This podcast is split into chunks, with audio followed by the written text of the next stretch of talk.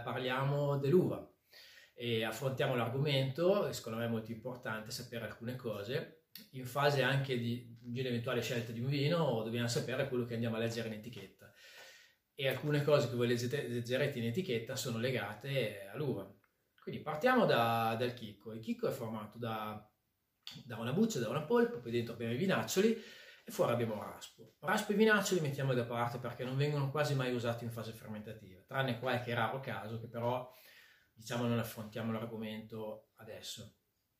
Poi abbiamo la buccia. Mm, la buccia è importante perché sulla buccia noi abbiamo uh, due gruppi di sostanze molto importanti. Da una parte abbiamo delle, delle sostanze che sono responsabili degli aromi, dall'altra parte abbiamo delle sostanze che sono responsabili del corpo del vino. Aromi. Gli aromi possono essere presenti sulla buccia o anche all'interno della polpa. Gli aromi che sono presenti sulla buccia, non so se voi avete mai sentito parlare dei terpeni, eh, sono la famiglia più importante di aromi presente all'esterno del, del chicco. E questi terpeni possono essere liberi o possono essere legati o a uno zucchero o ad esempio un aminoacido. Comunque sono responsabili dei profumi. Poi abbiamo un gruppo di componenti che sono chiamati polifenoli, che sono presenti nella buccia, che sono responsabili del corpo e sono responsabili del colore del, del vino è molto importante soprattutto per i vini rossi che vengono fermentati macerando eh, il mosto con le bucce. Con i vini bianchi invece segue un altro procedimento. Quindi abbiamo gli antociani che sono responsabili del colore e i tannini che sono responsabili del corpo e della stringenza del vino. Questi insieme formano il corpo del vino. Ok? Tutto chiaro fino a qua. Il gruppo dei polifenoli è importante perché, perché servono per proteggere il vino da um, eventuali ossidazioni, imbrunimento e, um, e cose indesiderate. Nei vini rossi noi ne abbiamo in grande quantità, nei vini bianchi purtroppo no, perché gli antociani non ci sono nei vini bianchi, quindi non ci sono i tannini ci sono altre sostanze che danno il colore del vino, ma non sono così presenti come nei vini rossi. Alla fine abbiamo la, la, la polpa, che rappresenta almeno il 75% del peso del chicco. Nella polpa noi che cosa troviamo? Troviamo degli zuccheri e degli acidi. Gli zuccheri sono degli zuccheri semplici, abbiamo il glucosio e il fruttosio. Il glucosio si trasforma in alcol, il fruttosio è lo zucchero dell'uva, quindi rimane all'interno del vino. Poi abbiamo gli acidi, gli acidi sono importantissimi nel vino perché ne rappresentano la spalla. I più importanti sono l'acido citrico, l'acido malico e l'acido tartarico. Il tartarico è quello più importante ed è quello maggiormente presente nel vino. Il malico è quello più duro e non so, noi avevamo parlato l'altra volta della famosa fermentazione malolattica, soprattutto nei vini rossi, è una fermentazione batterica dove questi batteri trasformano l'acido duro che è il malico in un acido lattico che è più morbido. Noi eh, spesso sentiamo la parola uva aromatica, uva non aromatica o semi-aromatica. Che, qual è la differenza? Nelle uve aromatiche i precursori, cioè le sostanze responsabili della produzione degli aromi, si trovano sia nella buccia che nella polpa voi mangiate un chicco di quelle uve ritrovate più o meno il sapore del vino. Voi andate a sentire un mostro in fermentazione di quelle uve, ritrovate più o meno gli odori e i profumi che troverete nel vino. Nelle uve semi-aromatiche o non aromatiche questo non avviene. Quindi nelle uve aromatiche, e cioè Malvasia, Moscati, parliamo di famiglie, eh? le famiglie delle Malvasie, le famiglie dei Moscati, Gewürztraminer, e Bracchetto, voi più o meno, eh, anche se presi vini fa, che provengono da zone diverse, ritroverete questi aromi molto accentuati. Perché? Perché sono presenti all'interno dell'uva in quantità molto maggiore, in quanto si trovano sia nella polpa che nella buccia. Questo è molto importante da sapere.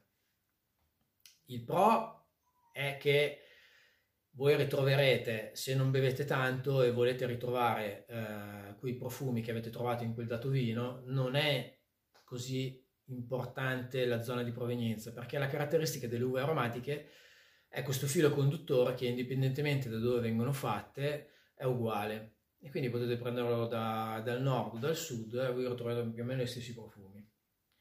Nelle uve semi-aromatiche o non aromatiche, se voi annusate il chicco non sentite niente, se voi mangiate il chicco, voi ritrovate alcuni sentori in via retronasale e quindi non direttamente, ma indirettamente eh, tramite l'olfazione interna. Questo perché? Perché nelle uve appunto semi-aromatiche o non aromatiche questi, queste molecole sono presenti solo nella buccia. Ora, eh, nelle uve aromatiche, essendo queste le molecole legate a uno zucchero, nel momento in cui vengono fermentate si slegano, escono Qual è, diciamo, il pro? È che comunque avete dei vini che quando vengono aperti sono eh, già molto profumati e intensamente profumati. Qual è il contro? Siccome queste molecole si liberano subito, questi profumi pian pianino tendono a svanire, quindi ad esempio sono dei vini che ehm, bevuti da giovane avranno delle caratteristiche, se voi le lasciate lì, tranne in alcuni casi, col tempo questi, questi profumi verranno meno. Nelle uve semiaromatiche queste molecole odorose sono un po' più difficili da tirare fuori perché sono legate a, a, un, amico, a un aminoacido e ci vuole un po' più di tempo. Però cosa succede nei vini semiaromatici, tipo ad esempio, che ne so, il Sauvignon Blanc, il Cabernet Sauvignon, per, far, per citare i più famosi?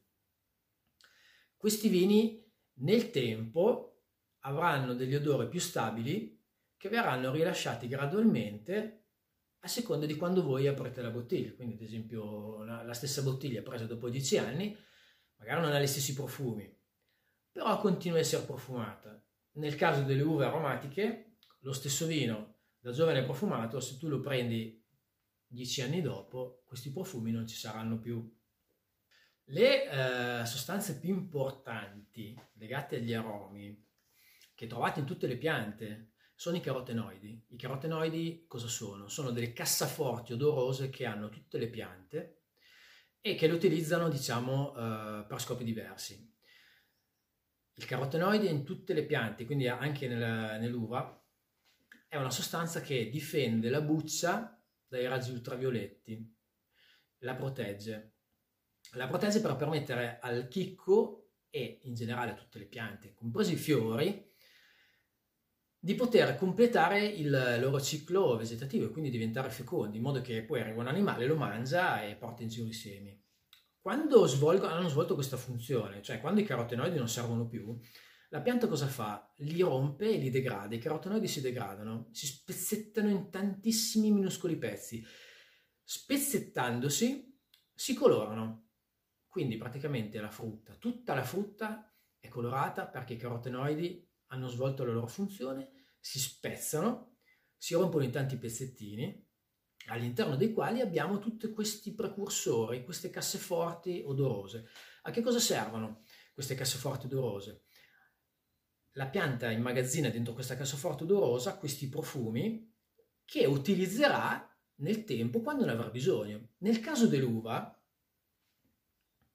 questi carotenoidi sono dei precursori aromatici che trovate soprattutto nelle uve semi-aromatiche e non aromatiche e che col tempo, attraverso tutto il procedimento, eh, doneranno al vino i profumi. Ora, quando voi leggete le schede tecniche dei vini dove c'è scritto, ad esempio, sovramaturazione dell'uva, perché è importante? Perché un'uva sovramaturata, e quindi con una maturazione diciamo un po' più lunga, sviluppa più carotenoidi e quindi quando io voglio fare un vino molto profumato, soprattutto un vino bianco, soprattutto quelli di ultima generazione, più profumati, io lascio un po' l'uva di più in pianta, anche se è già matura, mi prende più precursore, più cassette, casseforti dove ci sono gli aromi. Il chicco è stato, vend- cioè l'uva è stata vendemmiata dentro le cassettine a mano, perché è importante? Perché se io rompo l'uva spezzo queste proteine e si liberano i profumi, quindi quando l'uva arriverà in cantina avrà già perso tutte queste casseforti dove ci sono dentro eh, gli aromi.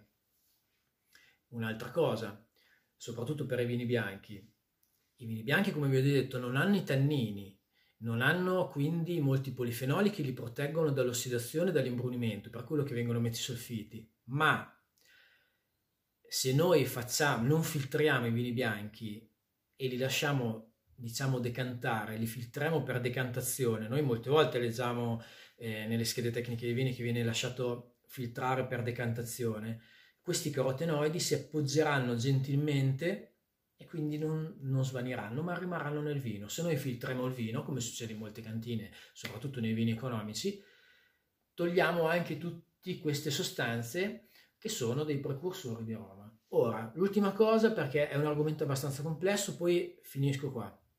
Quando l'uva è matura, non c'è più il contadino che viene e assaggia il chicco. Abbiamo delle macchinette che mi ehm, identificano la percentuale di zucchero all'interno del mosto che dovrà svolgersi in alcol. Mi spiego meglio. I gradi balbo, che sono quelli che vengono presi in considerazione attraverso una formuletta, e consentono all'agricoltore di, cap- di sapere esattamente in quel momento lì quanto alcol svilupperà il vino in base alla percentuale di zucchero nel mosto. Cioè, in un mosto ho 22% di percentuale di zucchero, lo moltiplico per un coefficiente che è lo 0,6 il totale sarà la percentuale alcolica volumetrica che io ritroverò nel vino. E questo è il procedimento che usano per capire se il vino è maturo o meno. Tre tipi di maturazione, maturazione tecnologica, controllano gli acidi gli zuccheri, maturazione fenolica, controllano che le sostanze nella buccia siano mature apposta per essere dissolte nel vino, eh, maturazione aromatica controlla che eh, gli aromi siano pronti per essere svolti. Finisco qua perché poi dopo diventa troppo complicato. Queste a grandi linee sono delle informazioni che vi possono servire per leggere le schede tecniche del vino e capire che vino sarà. Io con questo vi saluto e alla prossima cominceremo a eh, guardare la degustazione dei vini e quindi cominceremo a parlare proprio eh, tecnicamente di come valutare un vino. È stato un piacere, zero punto solfiti. Ciao, alla prossima.